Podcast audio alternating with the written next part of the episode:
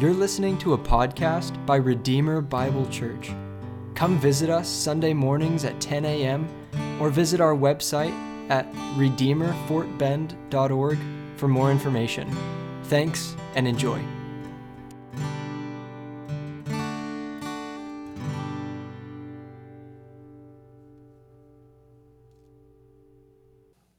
Every few years, criminal trial captures the public's attention. These trials are usually called the trial of the century, even though they seem to happen about once every five years. And though they're sensational for a while, they're pretty quickly forgotten afterwards.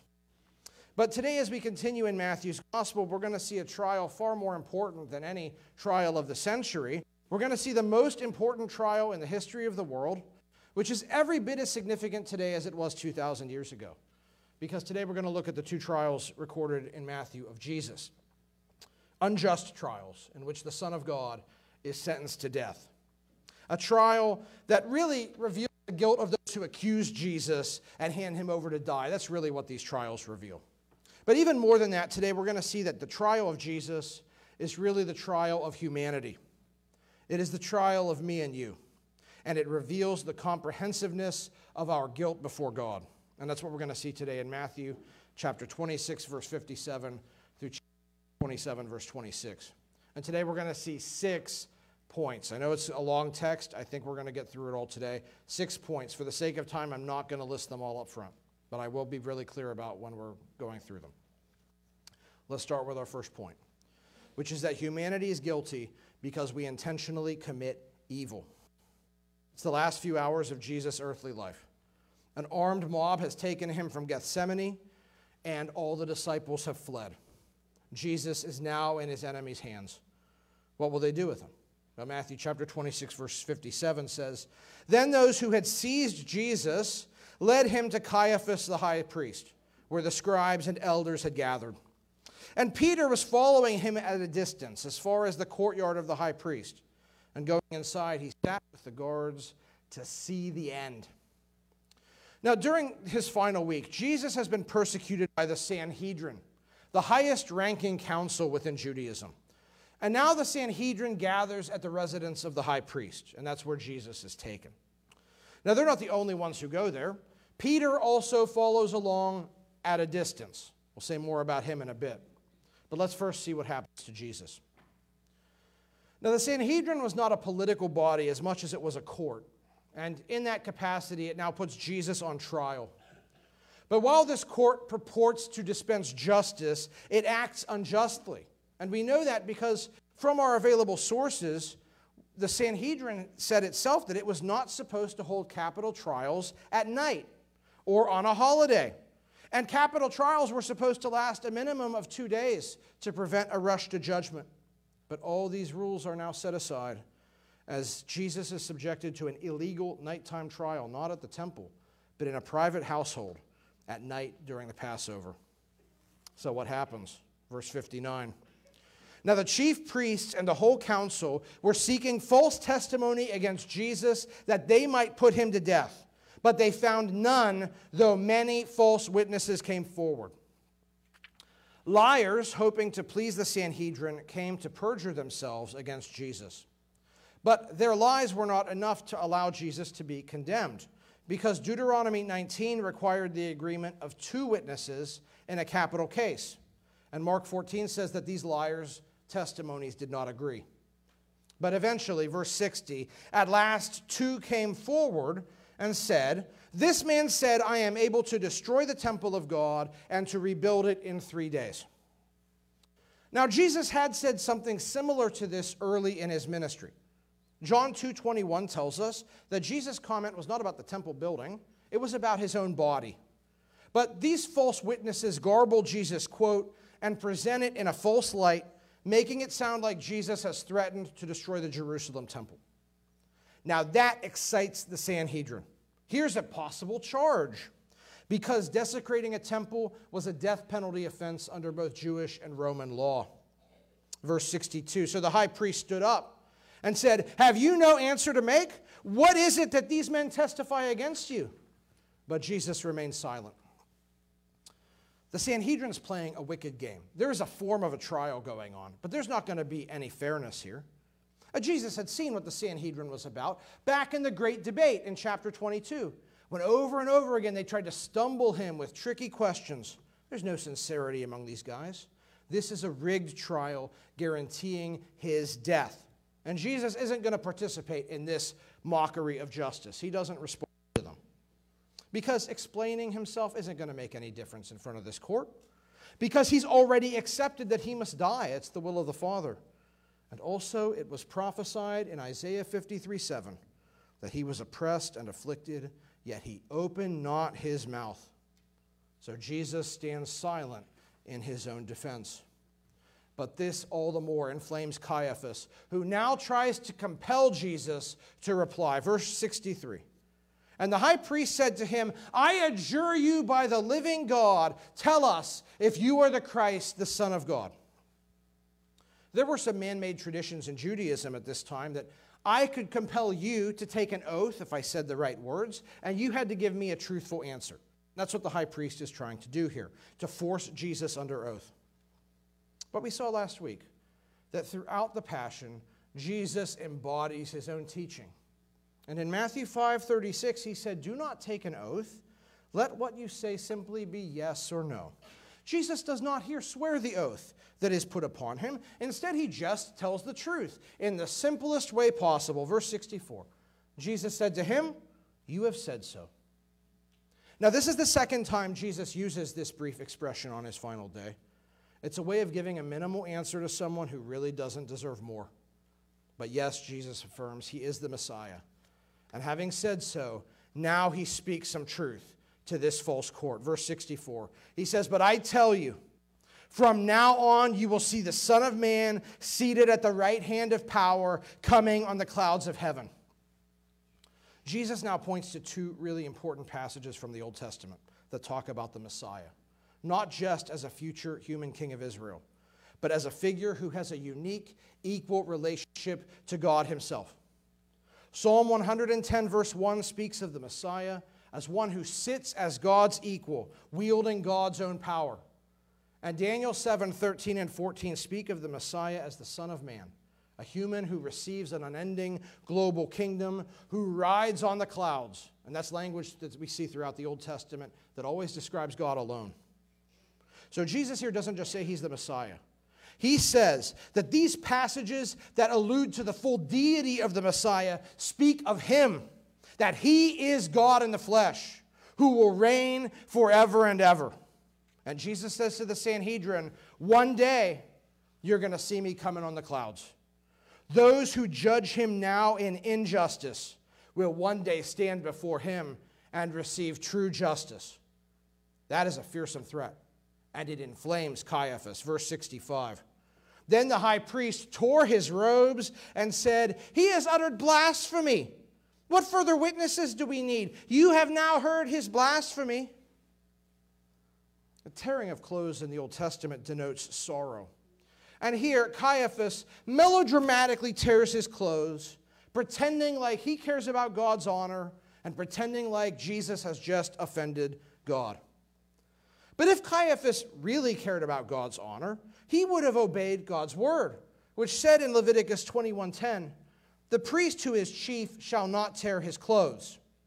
He is a hypocrite. And this hypocrite now further blasphemously charges Jesus with blasphemy. He never stops to consider that maybe Jesus' claim is true. But there was so much evidence to suggest it was. Because throughout this book, we've seen Jesus perform the miracles the Old Testament said the Messiah would perform. And we've seen Jesus do things the Old Testament says only God can do creating, walking on water, stilling the storm, raising the dead. And beyond all of that, we see Jesus' theological knowledge and wisdom throughout this book. He has given so much evidence that he is the Messiah. But Caiaphas has closed his mind to the possibility that his enemy really comes from God, and so has the rest of the court. So Caiaphas asks in verse 66, What is your judgment? And they answered, He deserves death. Then they spit in his face and struck him. And some slapped him, saying, Prophesy to us, you Christ. Who is it that struck you? And now we see just how unjust this court is as they abuse their prisoner. What hate they have for him as they spit on him. They insinuate he's a false prophet, hitting him and saying, Who, who hits you? They're, they're presupposing he doesn't know because they, they're claiming he's a false prophet. And all the while, he kept silent. They thought he was silent because he didn't know the answer, because they thought he was false, that he wasn't who he said he was. But he did know, because he is who he claimed to be. And therefore, he submitted to this beating, because Isaiah 50, verse 6 says, I gave my back to those who strike, and my cheeks to those who pull out the beard. I hid not my face from disgrace and spitting. Now, what do we see here? The very worst of human sin cruelty, violence, hate, this wicked scheme. This is profound, intentional evil. And it should disgust us. And yet, friends, I have to tell you that in truth, we are not so very different from the wicked men we see here. Because while we may not have participated in this evil trial against God's Son, we too have done evil things. Maybe we've not murdered, but in Matthew 5, Jesus says having hate in our heart is like committing murder in our heart. Friends, have you ever acted out of hatred against an enemy? Or sought vengeance against somebody who wronged you? Or said, ha ha ha, when God brought your adversary down? It's the same kind of wicked thing. Or maybe for you, the parallel in this scene is not the Sanhedrin's hatred, but it's their envy. Have you coveted what isn't yours? Perhaps the applause of other people or their skills or their position. What have you coveted? Have you taken that which you coveted? Have you taken someone else's spouse or desired to? Have you taken someone else's possessions or money? Have you desired to? Maybe out of envy, you verbally smashed somebody just to make yourself feel good. Or maybe the parallel in your passage, or uh, in this passage to your life, is that you've lied you're, you have a facility with lying to get ahead in life or to bring somebody you don't like down. Whatever it is, friends, we have all committed intentional evil. And Romans 6:23 says the wages of sin is death. We deserve death and hell because we've done intentional sin. But we come now to our second point, which is that humanity is guilty because we deny Christ out of misguided self-preservation. Peter's come to the, the high priest's courtyard. Verse 58 says he's come to see the end. He finally accepts that Jesus is going to die and he wants to see it. But he wants to see it from a distance. He doesn't want to get involved because he may then die. He's afraid. He wants to clutch his life. He has forgotten Jesus' words in chapter 16. Whoever would lose his whoever would save his life will lose it, but whoever loses his life for my sake will find it. And so here's what happens, verse 69. Now Peter was sitting outside in the courtyard. And a servant girl came up to him and said, You also were with Jesus the Galilean. We don't know how she recognizes Peter, but she does. But verse 70, he denied it before them all, saying, I do not know what you mean. Peter says he doesn't know Jesus. And with terror now growing in his heart that he's being recognized, he begins backing away from the courtyard, heading back towards the gate verse 71. And when he went out to the entrance, another servant girl saw him, and she said to the bystanders, This man was with Jesus of Nazareth. Again, we don't know how she recognized him, but Peter had to be getting really scared now, and so he doubles down on his denial. He doesn't just deny it, but look what he does, verse 72. And again, he denied it with an oath I do not know the man. Unlike Jesus, who refused to take an oath and simply told the truth. Peter disobeys Jesus by telling a lie and confirming it with a false oath. Now, Peter's deception seems to calm the courtyard situation down a bit. But verse 73 says, After a little while, the bystanders came up and said to Peter, Certainly you too are one of them, for your accent betrays you. They had been listening to Peter talk, and he had a Galilean accent. And what would a Galilean be doing here this time of night unless he had some connection to Jesus? So again, Peter is identified. But look at verse 74. Then he began to invoke a curse on himself and to swear, I do not know the man. He denies Jesus again. And basically, what he says here is, If I'm lying, let me be damned. His fear is carrying him into worse and worse sins of the tongue. He's forgotten, Matthew 12 36, that on the day of judgment, people will give account for every careless word that they speak. But Peter didn't have to wait till judgment day to reckon with his sin. Look at verse 74. And immediately the rooster crowed. And Peter remembered the saying of Jesus Before the rooster crows, you will deny me three times. And he went out and wept bitterly. Now, it's bad enough that Peter denies Jesus here, not just once, but three times. Because earlier in this book, in chapter 10, verse 33, Jesus said, Whoever denies me before men, I also will deny before my Father who is in heaven. Friends, our profession of faith is not something that we can discard whenever it's convenient. Denying Jesus is something that characterizes those who go into eternal judgment. But not only has Peter denied Jesus three times here, but he does so after earlier in the evening proclaiming that he didn't believe Jesus' prophecy that he would prove disloyal. He said, Though all the other disciples fall away because of you, I will never fall away. Even if I must die with you, I will not deny you. And yet, as the rooster crows, Peter denies Christ the third time. And Luke tells us at that moment from across the courtyard, the Lord turned and looked at Peter. And in that moment, all the fear and commotion of this night that had clouded Peter's mind is stripped away, and he sees what he's done, and he is crushed with guilt. He had come to see the end, but instead he leaves sobbing. He also now deserts Jesus. Now I want you to see two things here. First, while the Sanhedrin mocks Jesus as a false prophet, Peter's denial reminds us that actually Jesus knows all. He is who he claims to be. His prophecy of Peter's failure comes true to the letter. But second, we see here another aspect of human guilt. Guilt I think we can probably all relate to. Guilt that's born out of fear. Peter denied Christ because he was afraid he was going to die. And it's easy for us to look down on Peter for that. But I would submit that, that probably each of us has at times denied Christ in some way. And we've done it under far less pressure than Peter was under here. Not out of a fear of death, but just because we didn't want to offend people. Now, maybe you say, hey, I've never denied Jesus. Let's test that. Most obviously, I would ask, have you ever been asked if you were a Christian and denied it even though you professed to know Jesus? Or have you ever shied away when somebody asked, Do you really believe about marriage only being between a man and a woman? Do you really believe people are going to go to hell for all eternity? Controversial doctrines. Are you embarrassed to talk about those in front of people that ask you?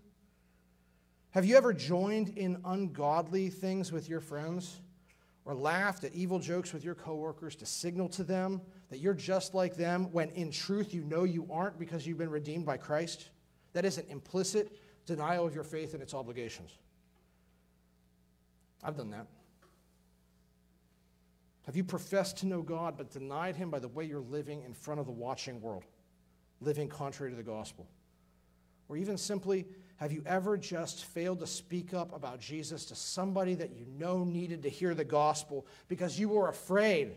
You were afraid it was going to hurt your relationship with them. You were afraid how it was going to reflect on your reputation. Friends, I think all of us have functionally denied Jesus out of fear at some point in our lives fear of losing a relationship, fear of losing a job, fear of losing our reputation. Because as Jesus warned against in chapter 6, we've all chosen at some point to serve some master other than Jesus, like money.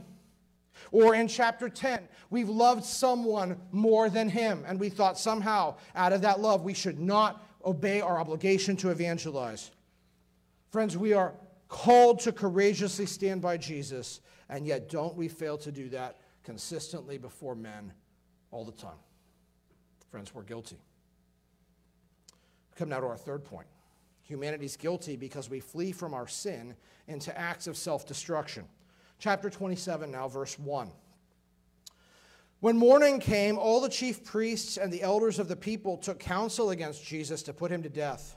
And they bound him and led him away and delivered him over to Pilate the governor. The Sanhedrin has condemned Jesus to death, but in the first century, the Jews were not a politically free people. They were under Roman occupation. So the Sanhedrin could not lawfully kill its condemned prisoners. They have to persuade the Romans to kill Jesus, and now the Sanhedrin plans how to persuade them to do that. And having done so, they send Jesus to the governor. But as this occurs, one witness is terribly grieved. Look at verse 3. Then, when Judas, his betrayer, saw that Jesus was condemned, he changed his mind and brought back the 30 pieces of silver to the chief priests and the elders, saying, I have sinned by betraying innocent blood. Judas now realizes what he's done. He has been complicit in the murder of Jesus, and we're told that he changed his mind. Now, some people see in this phrase true repentance. We're going to discuss whether that's the case or not in a minute. But first, let's see what Judas does. In a desire to be free from his guilt, he tries to give back the money that he had been paid to the Sanhedrin. And he confesses his sin to them. He has been an accomplice to murder. But look what they say in verse 4. He said, What is that to us? See to it yourself. They're not interested in helping Judas deal with his sin because they're false religious leaders. They were happy to use Judas, but they don't care about helping him. And they have even less interest in examining themselves because the sin that Judas has confessed is their sin too. They set up the murder he now grieves. But they heartlessly tell Judas to get lost. Verse 5 And throwing down the pieces of silver into the temple, he departed. I'm going to come back to this verse in a minute. But Judas doesn't want to hold on to the money, so he throws it at them in the temple and leaves. Verse 6, catch this. But the chief priests, taking the pieces of silver, said, It is not lawful to put them into the treasury, since it is blood money. Now, talk about hypocrisy. They take the money and they say, we can't commingle this with the temple treasury because Deuteronomy 23 19 said, the financial proceeds of sin cannot be given to the Lord. And now the priests apply that logic to this money. They say, well, this is blood money. This is money used to procure a murder. But wait, if this money's been tainted by sin, whose sin tainted it? They paid that money to Judas to set Jesus up but they're spiritually blind. We've seen before how they tithed their garden herbs, thinking God would applaud their diligence while ignoring the weightier matters of the law. And now they're worried about fiscal policy in the Treasury while failing to come to grips with the fact that they have arranged the death of the Son of God. So, what happens? Verse 7. So they took counsel and bought with them the, the potter's field as a burial place for strangers. Therefore, that field has been called the field of blood to this day. Then was fulfilled what had been spoken by the prophet Jeremiah, saying, And they took thirty pieces of silver, the price of him on whom a price had been set by some of the sons of Israel, and they gave them for the potter's field as the Lord directed me. So the priests used the blood money to buy this field, which will be used as a cemetery for immigrants in the future. And in all of this, Matthew sees a fulfillment of some more material from the Old Testament. Of course, that's the great theme of this book. And he sees here two prophecies that are being fulfilled. In Zechariah 11, the prophet is insulted by Israel's false religious leaders. They pay him this pittance, this 30 pieces of silver, to show their contempt for him. And Zechariah says in Zechariah 11, 4, I took the 30 pieces of silver and threw them into the house of the Lord to the potter a scene that prophesies Judas's action here. Similarly, in Jeremiah 19, the prophet smashes pottery in a field as a symbol of judgment on Jerusalem. And Matthew puts these prophecies together and sees in them a foreshadowing of this entire scene. And the point is, this scene testifies to the truth, just like in the Old, the Old Testament scenes, that God is displeased with the leaders of Israel, and judgment is again going to fall on Jerusalem, this time because they've murdered Jesus. But what of Judas? He changed his mind. Did he repent? Was Judas saved in the end? Years later, the apostle Paul writes these words in 2 Corinthians 7:10. Godly grief produces a repentance that leads to salvation without regret, whereas worldly grief produces death. There's a grief over our sin that is good and godly, which drives us on our knees before God, confessing our sin and receiving his mercy. that produces real repentance.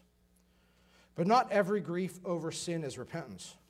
Sometimes there's only a self centered pity party, regretting the consequences of our sin, but not the offense against God.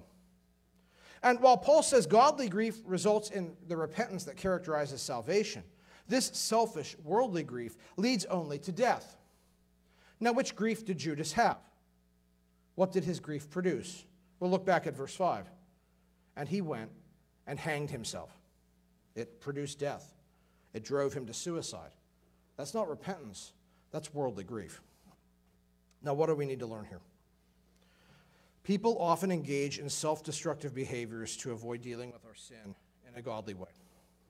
At some point in most of our lives, I would guess most of us have probably sought refuge from guilt in self harm, in sexual immorality, in drunkenness, in illicit drug use, in binge eating, giving us pain or pleasure signals to distract from our conscience that actually damages our bodies. Perhaps we've even considered doing what Judas does here suicide. Now, often today, when Bible believing Christians talk about suicide, the first thing we say is that we deny the traditional Catholic doctrine that suicide is unforgivable. And that's because the Bible doesn't say that suicide is unforgivable. But when you look at the Bible, you will discover that everybody who commits suicide in it is either God's enemy, or in the case of Samson alone, a believer who is experiencing terrible judgment because of his sinful choices. Friends, there are no positive examples of suicide in the Bible. Suicide in the Bible typically characterizes those who are lost. so, believing friends, I want to say to you suicide is never an answer for us. No matter how hard or painful life may be, suicide is not the way out. Friend, if you are feeling heavy sins weighing on you, let that lead you to the foot of the cross to beg God for mercy because there is pardon because of the death and resurrection of Jesus. There is full pardon and grace available. There is mercy even for the worst sins, like Paul who did murder or Peter who denied Christ. Friends, if they can be saved, you or I could be saved for whatever things we've done in this life. But, friend, I plead with you do not harm yourself because suicide is a grievous sin. It is the murder of oneself. And we should remember the warning of 1 John 3:15. You know that no murderer has eternal life abiding in him. So while Judas had regret, we must conclude his regret was not repentance.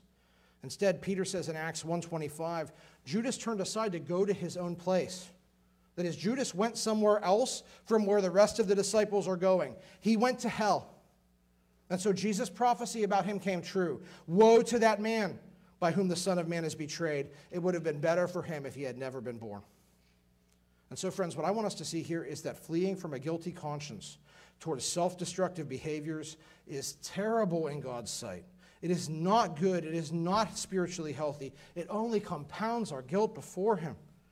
And, friends, the extent to which we have abused our bodies in the hope of finding relief that can only come from the cross is the extent to which we are guilty in this area. We come now to our fourth point, which is that humanity is guilty because out of cowardice we sin by omission. Jesus is now brought to Pontius Pilate, the governor of Judea, the Roman governor. Pilate has the power to sentence people to death. And so now the Sanhedrin tries to convince him to kill Jesus. Luke 23 2 says, They began to accuse Jesus, saying, We found this man misleading our nation and forbidding us to give tribute to Caesar, and saying that he himself is Christ, a king. They paint Jesus as a traitor. Initially, they lie, saying Jesus was against paying taxes to Caesar. But in Matthew 22, Jesus told the Jews to pay their taxes, saying, Render to Caesar the things that are Caesar's and more than that, the Sanhedrin says that because Jesus claims to be the Messiah, he is setting himself up as a rival king to Caesar. The Sanhedrin is trying to play on concerns that Pilate might have as a governor to maintain peace and to collect taxes and to preserve the power of Rome to try to get him to condemn Jesus. But Pilate wants to hear what Jesus has to say in his own defense. Matthew summarizes their famous conversation that is recorded in John's gospel like this. Look at verse 11. Now Jesus stood before the governor, and the governor asked him, Are you the king of the Jews? And Jesus said, You have said so. For the last time now, Jesus uses this minimalist way of signaling his agreement to a question. Now, you might think this would be the end of the matter. If Pilate says, Are you a king? and Jesus says, Yes, sounds like Pilate might order his death, right? But that's not what happens. Because Jesus' reserved answer and other comments that Jesus made to Pilate, which Matthew has not recorded, but which John did, like when Jesus said, My kingdom is not of this world, suggest to Pilate that the Sanhedrin's charge is false.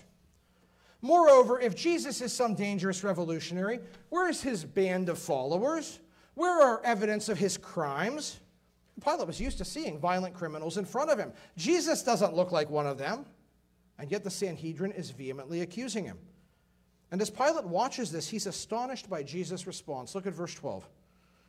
But when he was accused by the chief priests and elders, he gave no answer. Then Pilate said to him, Do you not hear how many things they testify against you? But he gave him no answer, not even to a single charge, so that the governor was greatly amazed. We might expect an innocent man would vigorously defend himself. But Jesus mounts no defense because he needs no defense, because Jesus is trusting his future to a higher, better court.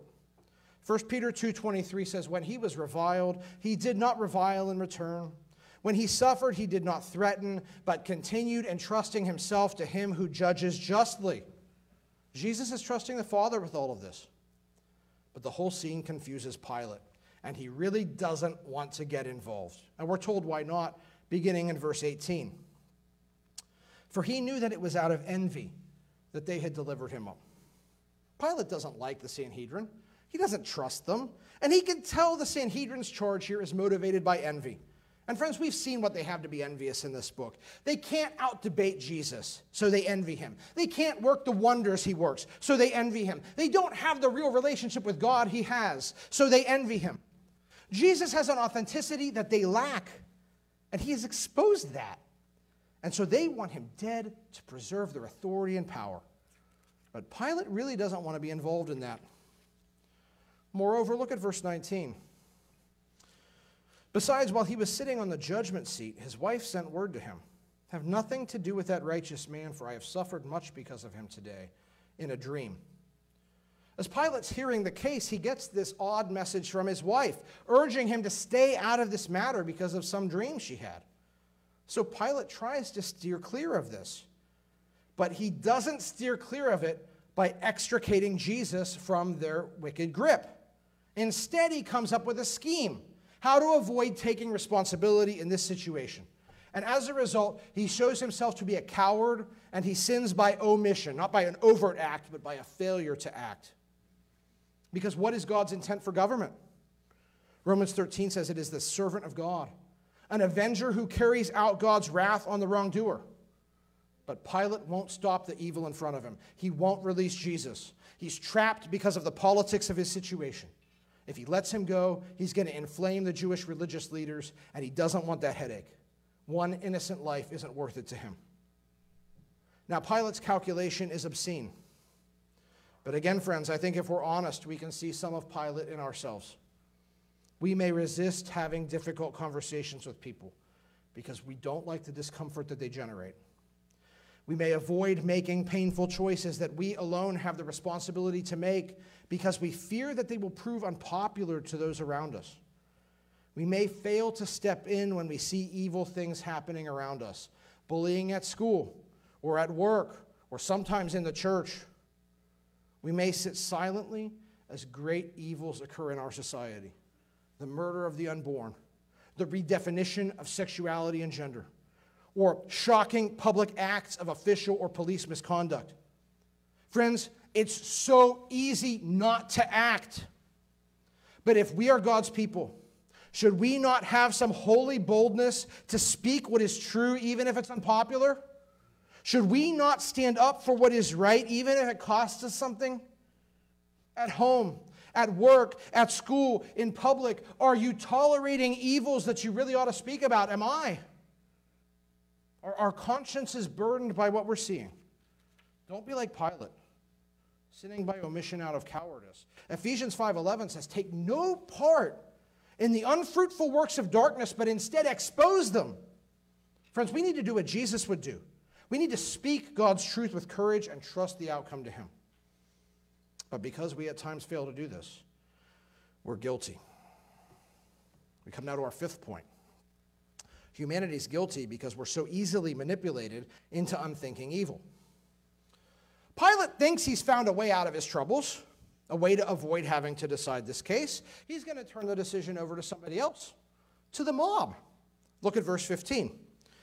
Now, at the feast, the governor was accustomed to release for the crowd any one prisoner whom they wanted, and they had a notorious prisoner called Barabbas. So when they had gathered, Pilate said to them, Who do you want me to release for you, Barabbas or Jesus, who is called Christ? Now, at this very early hour in Jerusalem, a crowd is gathered from the streets. And Pilate gives them a choice. He's going to give them one of two prisoners. Option one is Jesus, option two is Barabbas. Now, Mark and Luke tell us Barabbas was a murderer and an insurrectionist, he was a violent revolutionary. Add to this the fact that the name Barabbas in Aramaic means son of the father, and we may legitimately wonder if Barabbas is the sort of figure that the Sanhedrin is accusing Jesus of being a false Messiah using murder to advance revolution. Now, add to this that there is a very interesting textual variant in some manuscripts of Matthew 27 that gives Barabbas' name as Jesus Barabbas. Isn't that interesting? This violent revolutionary's name may well have been, or his, his you know, war name, Jesus, the Son of the Father. So who will the crowd choose? The false Jesus, the Son of the Father? A murdering revolutionary? Or Jesus of Nazareth, the true eternal Son of the Father? Well, we might hope the crowd will choose the real Jesus. After all, there have been times in this book when Jesus was popular with the crowds. And just a few days earlier, remember some pilgrims from Galilee had acclaimed, Hosanna, blessed is he who comes in the name of the Lord, as Jesus entered the city. But Jesus is not popular with this crowd. This crowd doesn't seem to have any Galilean pilgrims in it. Probably because the pilgrims had just observed the Passover. They're not out early in the morning hanging around Pilate's palace, but people from Jerusalem would be. And in chapter 21, we read that the people in Jerusalem did not have any enthusiasm when Jesus entered the city. In fact, in chapter 23, Jesus said, The people of Jerusalem had resisted his efforts to gather them as a hen gathers her brood under her wings because they were not willing. This is not a friendly crowd. And on top of that, the crowd is now manipulated. Look at verse 20. Now, the chief priests and elders persuaded the crowd to ask for Barabbas and destroy Jesus. I think this manipulation would have been pretty easy. I bet they said something like this Pilate the Roman wants to protect Jesus of Nazareth. Send the Romans a message, reject his preferred option. Maybe many in the crowd were sympathetic to Barabbas. He had done what they had dreamed of doing. He killed some Romans, you know. And it probably wouldn't be hard to convince them that Jesus was an impostor. How could the Messiah wind up in custody before the Romans? Surely he would have powers to deliver from them, right? And so, verse 20 the governor said again to them, Which of the two do you want me to release for you? And they said, Barabbas! The crowd chooses the false Jesus over the real Jesus, just like they still do today. Just like in our society. We prefer advertisements and, and nonsense in the media about a false, wrath free, no judgment Jesus who endlessly approves of us over the real Jesus of the Bible, who preached, repent and believe the gospel, who warned about hell more than anybody else in the scriptures. So Pilate's plan has backfired. The crowd chose Barabbas. So once more, Pilate abrogates his leadership and defers to what has now become a mob.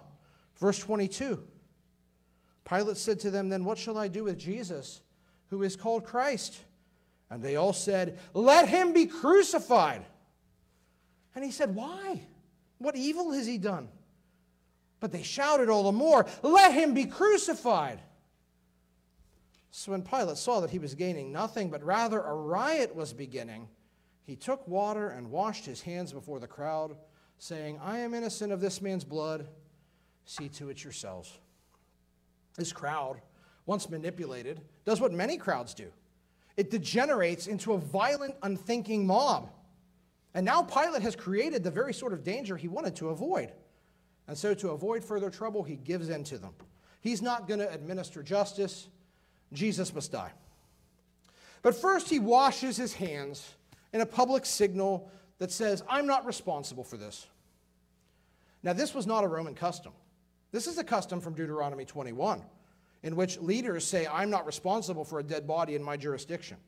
The fact Pilate does this is perhaps an insult to those that are around him, an insult to the Sanhedrin. But his gesture is worthless because Pilate's responsible even if he doesn't want to be, because he doesn't use his power to do justice, and that makes him guilty. But for their part, the mob was happy to absolve Pilate because they were willing to own responsibility for Jesus' death. Look at verse 25. And all the people answered, His blood be on us and on our children. And in so doing, they called down God's judgment on themselves, a judgment Jesus warned them about in chapters 21 through 25. Because as they secure Jesus' death, they guarantee that Jerusalem will be destroyed in one of the worst acts of carnage in world history. Now, what should we take from this point? We see yet another dimension of guilt in this section as people are reduced into an unthinking, violent mob. Friends, we are so easily manipulated by external forces. In our natural condition, Paul says in Ephesians 2 You were dead in the trespasses and sins in which you once walked, following the course of this world, following the prince of the power of the air. You know, sometimes we sin because of internal forces, because our flesh craves what looks good and what feels good. But sometimes we sin because we are manipulated by the world system, because the culture around us speaks. And it tells us things, it propagates ideas that are generally accepted by unbelievers around us. And we are pressured to adopt its way of thinking and to conform to its lies. You know, as God's people were urged in Romans 12, do not be conformed to this world, but be transformed by the renewal of your mind that by testing you may discern what is the will of God, what is good and acceptable and perfect. But, friends, how easy is it for us to just go with the spirit of the age, to just accept the world's false view of tolerance and think that it's wrong to talk about sin or to even disagree with somebody? How we unthinkingly adopt the world's materialistic priorities, how we un- unthinkingly adopt the world's views about gender and marriage and sexuality how we unthinkingly begin to call the world's evil good and God's good evil. To unthinkingly reject the Jesus of the Bible for a Jesus who suits our culture's tastes. You know, many professing Christians are so easily dominated by what their favorite celebrities or even Christian celebrities tell them. We forget the standard is God's word, not what is popular or sympathetic among the unbelievers around us. And friends, when we allow the world to shape our thinking, we're not just manipulated by the world, we are manipulated by the intelligence who stands behind the world, which is Satan. And friends, we must resist his malign influence. But how often do we wind up thinking like unbelievers and acting like unbelievers, prioritizing the empty things of this world, money and property and leisure, over things that really matter? How often do we begin to believe lies and give our consent to what God really hates? And friends, when we do this, we also are guilty in God's sight.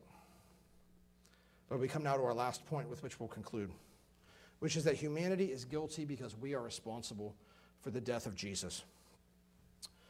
A moment ago, I read you verse 25, which is really controversial, not because it's hard to understand but because at various points in Christian history, verse 25 was used as an excuse to persecute Jewish people in the name of Jesus.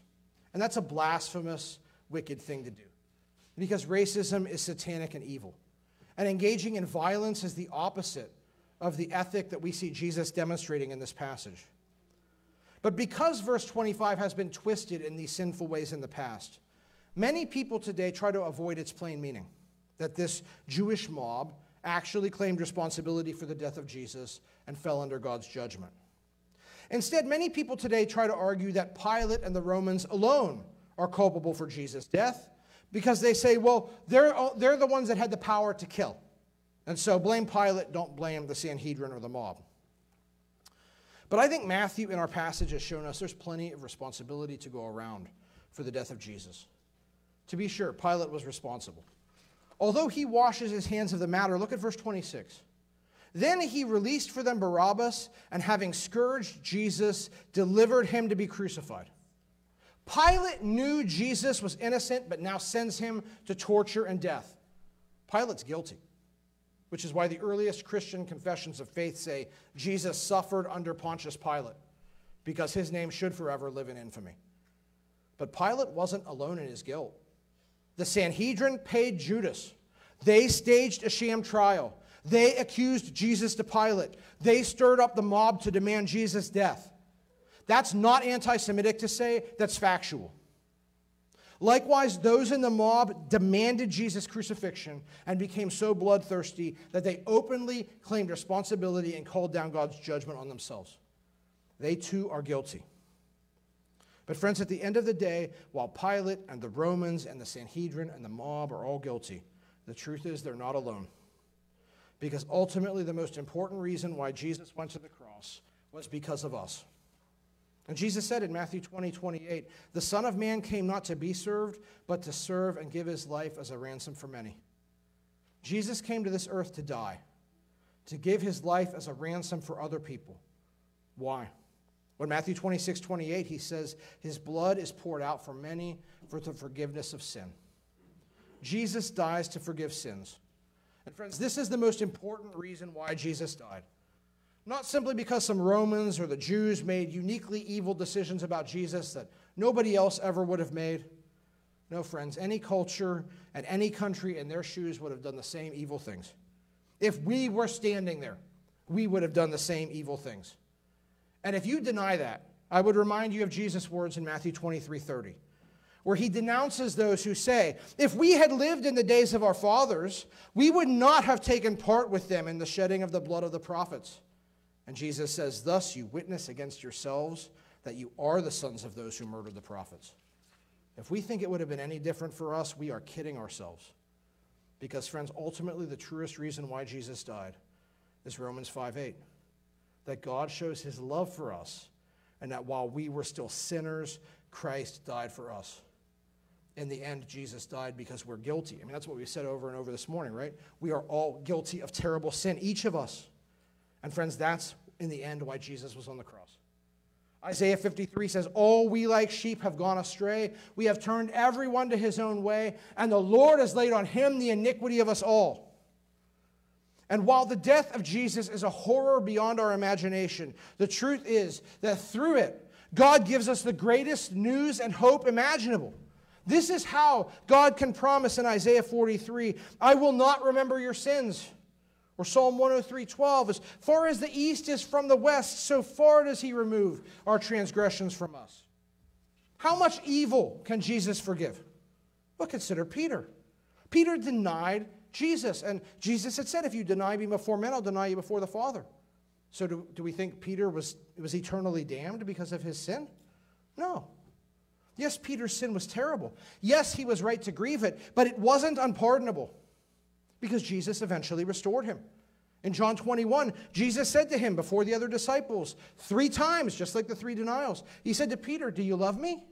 Do you love me? Do you love me? And Peter was forced to publicly say, Yes, yes, Lord, yes, Lord. And in the end, he was restored. And Jesus said, Feed my sheep. What about the other disciples? They deserted Jesus in Gethsemane. Was this sin the final word in their lives? Are they all lost? No, Jesus said in chapter 26, verse 32, After I'm raised up, I will go before you to Galilee. All of the 11 would be restored to Jesus' service after the resurrection. Because even though they sinned, friends, there is abundant mercy for every person who turns from our sin towards faith in Christ. And friends, even us, as guilty as we are, as many terrible things as we have done, even despite the worst sins in our lives, God says if we come in repentant faith towards Jesus, He will pardon us. He will give us His Spirit. He will adopt us into His family. He will enable us to serve Him, and He will dwell alongside us forever in the bliss of the new creation. There is glory and joy and hope because of Jesus. And so, my question to us as we conclude today, friends, is this What will we do with our guilt? Will we be like the Sanhedrin or Pilate and remain oblivious or unconcerned about it? Will we, like Judas, try to destroy ourselves because we don't know how to deal with our sin? Or will our sin drive us to the foot of the cross, confessing our sins to the Lord and pleading for mercy? That's what the disciples did here. Yes, friends, they all fail. But what happens after they come to their senses? You know, by Easter morning, they're all gathered together again. Because when they came to their senses, they realized that they'd blown it and their real allegiance was towards Jesus, and that drew them back together towards God. And friends, though we have all done evil things of commission and omission, we too can find forgiveness in the death of Christ. Today, if you have never come to Christ, I, I pray that you would turn from your life of, of sin and, and put your trust in Jesus, who is God and man, who died for you and who has risen from the dead. And if you do that, you will find mercy. But today, if you do know Christ, I pray that you would once more look to the cross, that you would claim the promise of 1 John 1 9 that if we confess our sins, he's faithful and just to forgive our sins and cleanse us from all unrighteousness. And that we would learn to hate and forsake the sin that put Jesus on the cross. 2 Timothy 2:19 says, "Let everyone who names the name of the Lord depart from iniquity." So today may we love Jesus, may we find pardon in his death, may we find newness of life in him to love him and loyally serve him in the way that he is